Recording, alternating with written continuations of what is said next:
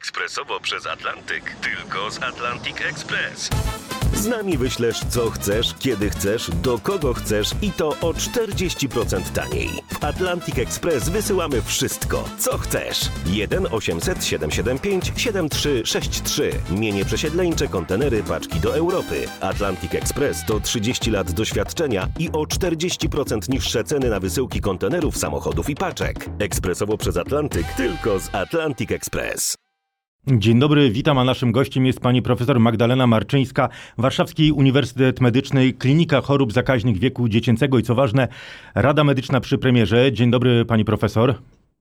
Dzień dobry Państwu, dzień dobry Panie redaktorze. Pani profesor, czwarta fala. Według pani pytanie brzmi, czy będzie, czy kiedy będzie? Myślę, że niestety kiedy będzie i oby nie tak wysoka. A kiedy? Czy Państwo w Radzie Medycznej macie symulację, kiedy wariant Delta może zdominować zakażenia w Polsce i w związku z tym, e, kiedy mogą pojawić się gwałtowne wzrosty tych zakażeń? No, ECDC podaje, że koniec sierpnia to już będzie dominacja wariantu Delta w Europie. Y, myślimy, że po wakacjach rzeczywiście wczesna jesień, no może, może trochę później, podobnie jak w ubiegłym roku, niestety nastąpi wzrost. Liczymy na to, że y, spora y, liczba osób przechorowała COVID i ma odporność i że do tej pory uda się zaszczepić jak największą liczbę osób, żeby uniknęły zachorowań. A czy premier czy rząd pytają Radę Medyczną, swoich ekspertów, jak przekonać te osoby, które jeszcze się nie zaszczepiły, bo ten próg wyszczepialności nadal, pani profesor, niestety mamy za mały? Znaczy cały czas są, są dyskusje, co można zrobić, czym zachęcić. Na pewno zachęcić tym. No teraz otwieramy, otwierają się wreszcie wizyty w szpitalach. Rodziny będą mogły odwiedzać chorych więc będą mogły głównie osoby zaszczepione bez, bez większych ograniczeń. Osoby, które nie były zaszczepione, no mogą grozić pozostałym pacjentom, a to bezpieczeństwo musimy zapewnić. Czyli to jest taki jeden wariant. Na pewno nie, nie dla bardzo licznej grupy. Y, osoby wyjeżdżające za granicę też myślę, że już przed wakacjami się szczepiły, ale no mogą się jeszcze doszczepiać. To, na czym nam najbardziej zależy, to jest zaszczepienie osób w wieku 60. Plus. No i tutaj tak naprawdę y, no również preferencje w przyjęciach, y, w korzystaniu z placówek służby zdrowia, w korzystaniu z uzdrowisk. I o, tym właśnie, I o tym właśnie, pani profesor, zaraz e, porozmawiamy. Więcej pytań padnie w naszym nowym radiu internetowym rmf24.pl. Zachęcam też do odwiedzenia naszej strony internetowej i mediów społecznościowych. Tam zdecydowanie więcej pytań o tym, jak zachęcić Polaków do szczepień. Dziękuję bardzo. Pani profesor Magdalena Marczyńska jest e, naszym gościem. Pani profesor, czy w ogóle wśród ekspertów e, w Radzie Medycznej przy premierze rozważana jest, e, mm, rozważany jest wariant wprowadzenia odpłatnych szczepień od pewnego momentu, tak aby zachęcić tych, którzy się jeszcze nie zaszczepili, a być może odkładają to, żeby ich zmobilizować do tego, żeby się w wakacje przed jesienią zaszczepili? Znaczy jest rozważany na pewno nie odpłatne szczepionki, bo to są y, ustalenia unijne. Natomiast można pewnie płacić za wizytę lekarską, za, za usługę. I taki pomysł jest rozważany, czy to może spowoduje, że jeżeli zapowiemy, że od jakiegoś czasu będzie, y, będzie taka informacja, że od któregoś momentu te szczepienia, te usługi będą odpłatne, one nie będą wysoko płatne, ale że będą, może to spowoduje zachęcenie. Ja nie umiem odpowiedzieć jednoznacznie, że mi się to podoba, raczej nie do końca, dlatego że mm, myślę, że jeszcze część osób, zwłaszcza starszych, może, może jednak dość nieudolnie y, próbowała się rejestrować. W tej chwili nie ma żadnych problemów, ale y, no, to, co w dniu wczorajszym chyba była, była taka dyskusja, y, z którymś y, z przedstawicieli kościoła, gdzie nareszcie chyba pan profesor Szostak powiedział, y, że y, rzeczywiście no jest to jedyna metoda uratowania, znaczy uratowania się, uniknięcia zakażeń i, i uratowania innych ludzi i że należy się szczepić. No i możliwe, że jeżeli to wreszcie się zmieni, że to będzie stanowisko powszechne, to może wreszcie w innych, w małych miejscowościach zwłaszcza, ludzie zechcą się szczepić. Ale jak rozumiem, w Radzie Medycznej przy premierze jest dyskusja, okej, szczepionka sama w sobie musi być darmowa, ale być może przyjdzie taki moment, że powiemy, konsultacja lekarska, samo wkłucie, podanie szczepionki i już będzie płatne. Tak, no jest taka dyskusja, że tak może się wydarzyć, no, e, jeżeli nie będzie innej metody na to, żeby, żeby ludzie chcieli się szczepić za darmo. Natomiast jest również taki pomysł e, i wiadomo, że tak pewnie będzie, że jeżeli będziemy mieli nadmiar szczepionek, to te szczepionki będą odsyłane do krajów, które e, nie dysponują takimi możliwościami i mają szczepić jak największą liczbę ludzi. A od kiedy ta odpłatność za wizytę, za usługę jest możliwa? Pada jakaś data? Nie, znaczy jeżeli orientacyjnie, to raczej późna jesień. Czyli A, to nie jest ten etap, kiedy się uchronimy przed czwartą falą. a jest w ogóle moż, możliwość, pani profesor, wprowadzenia obowiązkowych szczepień od pewnego momentu? Y, Znaczy myśmy postulowali od początku właściwie, już, już powinny być decyzje, że służba zdrowia i y, no, pracownicy, którzy będą mieli kontakt z ludźmi chorymi, mają mieć obowiązek, obowiązek szczepienia i, i zaszczepienia się i tyle. Y, Na razie nie ma takiego rozporządzenia, mimo że y, uważamy, że również te wszystkie zawody, które tak bardzo się starały być, wyprzedzić kolejkę, y, ci przedstawiciele, którzy do nas wysyłali list z różnymi, w różnym tonie, może nawet tak powiem, to może mogą, umieją przekonać swoich pracowników do tego, żeby, żeby się szczepili. To ciągle są ludzie, którzy są aktywni zawodowo. To ciągle nie jest ta grupa tak naprawdę najbardziej zagrożona, ale Delta zakaża, z tego co wiemy, znaczy zakaża na pewno osoby wrażliwe, stąd zakaża również młodzież. I y, wzrost zakażeń w Wielkiej Brytanii na szczęście nie taki bardzo dynamiczny, bo jednak mają spory odsetek ludzi zaszczepionych i, i spory niestety takich, którzy przebyli COVID. W związku z tym no możliwe, że, że to wpływa na to, że to tempo nie, będzie, nie, nie rośnie aż tak dynamicznie i liczymy na to samo w Polsce, że tutaj poradzimy sobie z tym wzrostem y, i oby nie było znowu ogromnego wzrostu liczby zgonów, bo Pani- to jest to najgorsze. Pani profesor, a kto najbardziej powinien bać się wariantu delta koronawirusa? Osoby starsze, e, osoby młodsze, wśród których jest mniejszy odsetek zaszczepionych, czy może dzieci, których nie można szczepić do 12 roku życia? W kogo najbardziej może uderzyć jesienią mutacja delta? Y, Znaczy najgroźniej najpoważniej na pewno osoby starsze, co do tego nie mamy wątpliwości. Osoby ze współchorobowością, czyli osoby z niedoborami odporności, osoby po przeszczepach narządowych, to nie jest wcale mała grupa. Y, No i to, że mogą chorować dzieci, w tej w ostatniej fali tych dzieci też było już więcej proporcjonalnie niż w poprzednich, dlatego że to nadal grupa wrażliwa na zakażenie, ale na szczęście naprawdę dzieci chorowały łagodnie. To nie były ciężkie przebiegi, co jeszcze y, bardziej nauczyliśmy się również rozpoznawać PIMS i mniej go rozpoznawaliśmy w, ostatnim, w, w ostatniej fali. A czy coś Ten wiemy o, zespół wieloukładowy zapalny. a co wiemy o przebiegu choroby wywołanej e, mutacją delta? Czy ten przebieg choroby jest inny niż znamy z początku pandemii, czy potem, gdy dominująca była e, mutacja brytyjska? Znaczy wydaje się, że może być jeszcze bardziej zakaźny, bo tak, tak to wynika z publikacji i że przebieg może być cięższy. Osoby, znaczy tak, dzieci najczęściej mają sprawny układ immunologiczny i szybko odpowiadają prawidłowo na, na zakażenie, wobec tego eliminują wirusa. Jeżeli tylko będą mogły być zaszczepione, to na pewno będziemy zachęcać do tych szczepień. Będziemy mówić, że szeroko prowadzić akcję na pewno szczepienną dla dzieci. Ro- Rodzice szczepią swoje dzieci i ten odsetek antyszczepionkowców nadal na szczęście nie jest bardzo wysoki, więc mam nadzieję, że jak tylko szczepionka będzie osiągalna, to, to dzieci zostaną zaszczepione.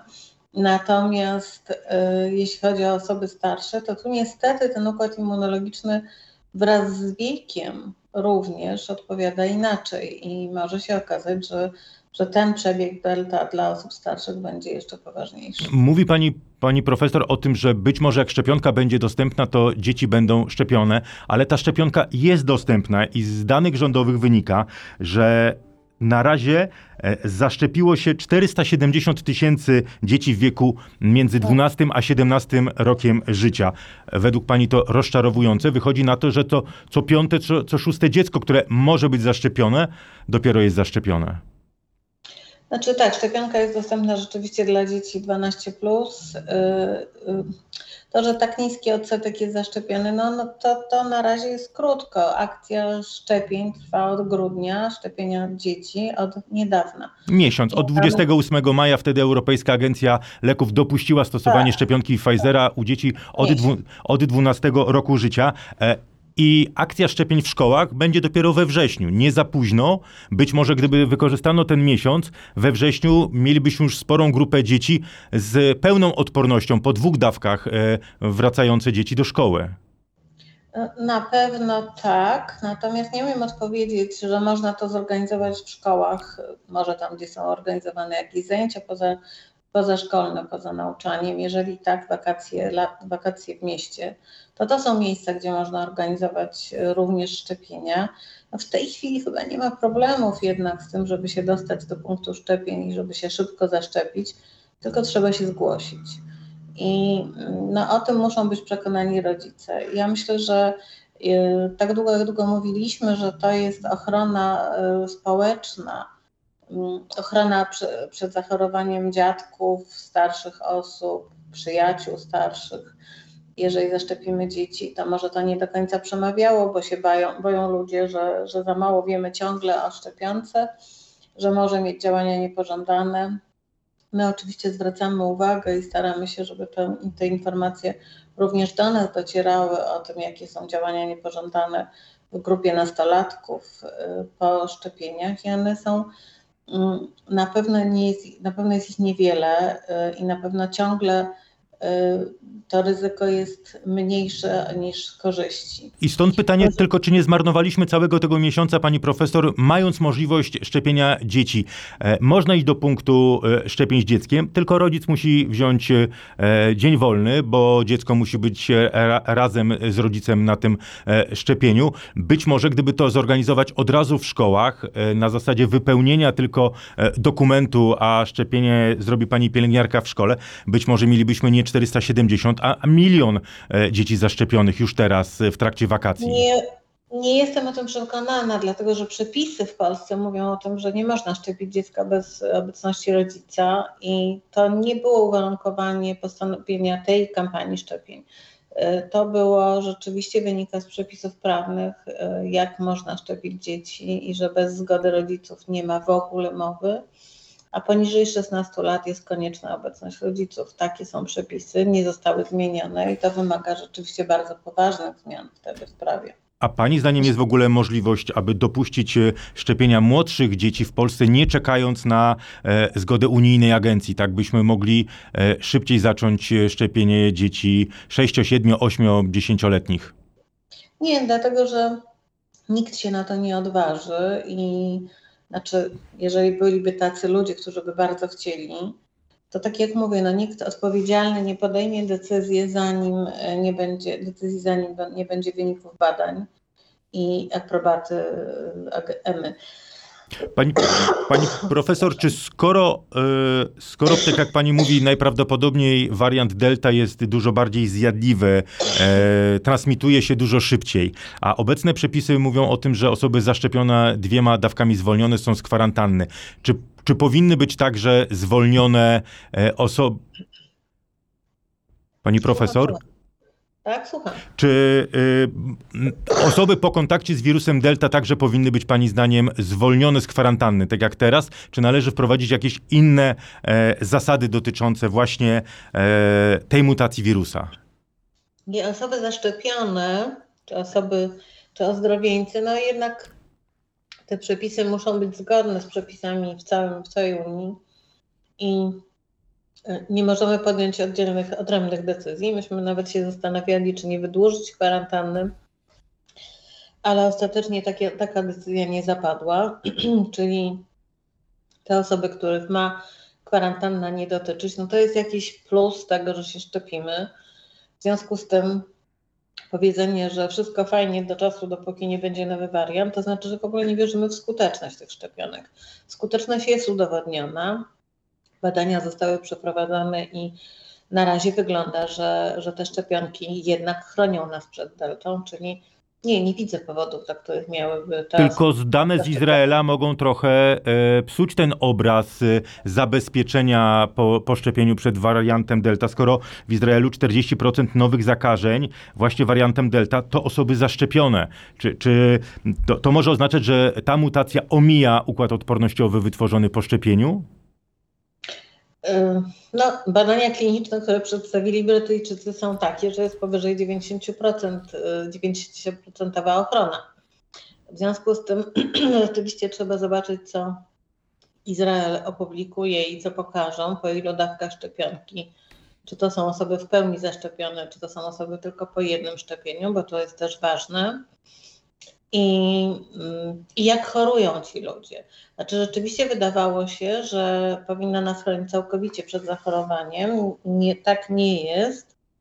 Przed zakażeniem do końca nas nie chroni, ale y, chroni przed ciężkimi przebiegami. Wobec tego trzeba sprawdzić, na jak bardzo, znaczy, czy ci ludzie rzeczywiście są, wymagają hospitalizacji i, i czy umierają. Myślę, że, że jednak nie.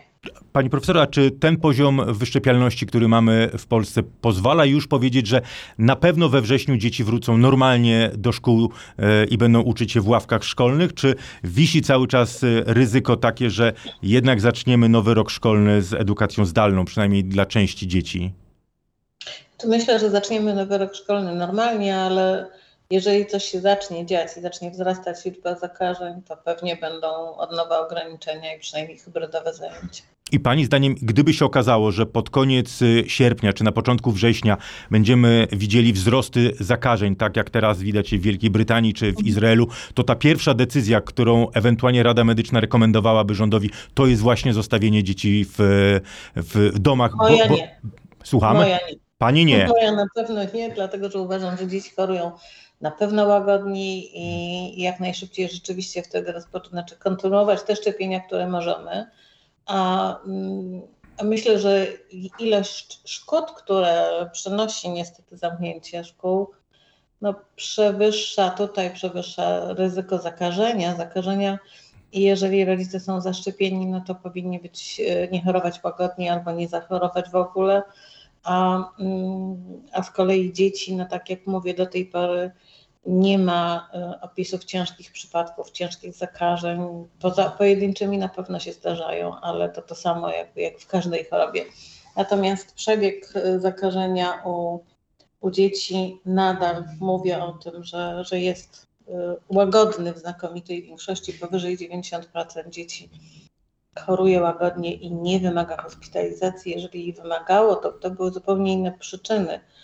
Początkowo mieliśmy obowiązek hospitalizacji każdego badanego w kierunku COVID, w kierunku zakażenia SARS-CoV-2, a potem z kolei no jest teraz e, zakaz udzielania teleporad dla młodszych dzieci. Wobec tego, jeżeli były rozpoznane, no to natychmiast kierowane były do szpitala, żeby były zbadane i obejrzane przez lekarzy, bo lekarze w znakomitej większości w POZ-ach nie chcieli już oglądać i kontrolować dalej dzieci zakażonych. To jeśli pani mówi, że powrót do szkół dzieci e, raczej na pewno, że to byłaby mm, jedna z dalszych decyzji, a nie, nie pierwsza, to jak będziemy Myślę. mieli wzrost zakażeń, to co? Co zaczniemy znowu zamykać? Czy- musimy się oswajać z tą myślą, że po wakacjach, po wakacjach od koronawirusa e, znowu będziemy żyli w jakiejś formie lockdownu? Ja nie umiem tego do końca przewidzieć oczywiście. Y, Rada, tak jak mówię, może tylko doradzać. Ja y, nie jestem, nie stanowię większości w tej Radzie, jeśli chodzi również o, o decyzje dotyczące dzieci. No, na szczęście one nie tylko od Rady, nie tylko od nas zależą. A gdyby Ja to od pani zależało? Gdyby ode mnie, to tak jak mówię, do szkoły by poszła. Natomiast gdyby, gdyby się okazało, że jest wzrost zakażeń, no to znowu ograniczenia, moim zdaniem, w transporcie, ograniczenia powinny dotyczyć również e, ni- niestety e, kin, teatrów, bo tam nie będzie szansy na to, żeby zachowywać dystans, albo, albo ograniczenia tylko dla tych osób, które są niezaszczepione, bo to na pewno Znaczy, da, powinniśmy dawać jednak jakieś preferencje, jakieś możliwości do tego, że no, szczepimy się po to, żeby nie chorować, żeby się, żeby nie chorować, żeby nie, nie, nie wymagać opieki szpitalnej. Wobec tego te osoby, które są chronione, powinny móc uczestniczyć w normalnym życiu. Zobaczymy, jak długo koronawirus da nam od siebie odpocząć. Czy to będą całe wakacje, może trochę września. Pani profesor Magdalena Marczyńska, Warszawski Uniwersytet Medyczny, bardzo dziękuję za rozmowę. Ja dziękuję serdecznie. Wszystkiego dobrego.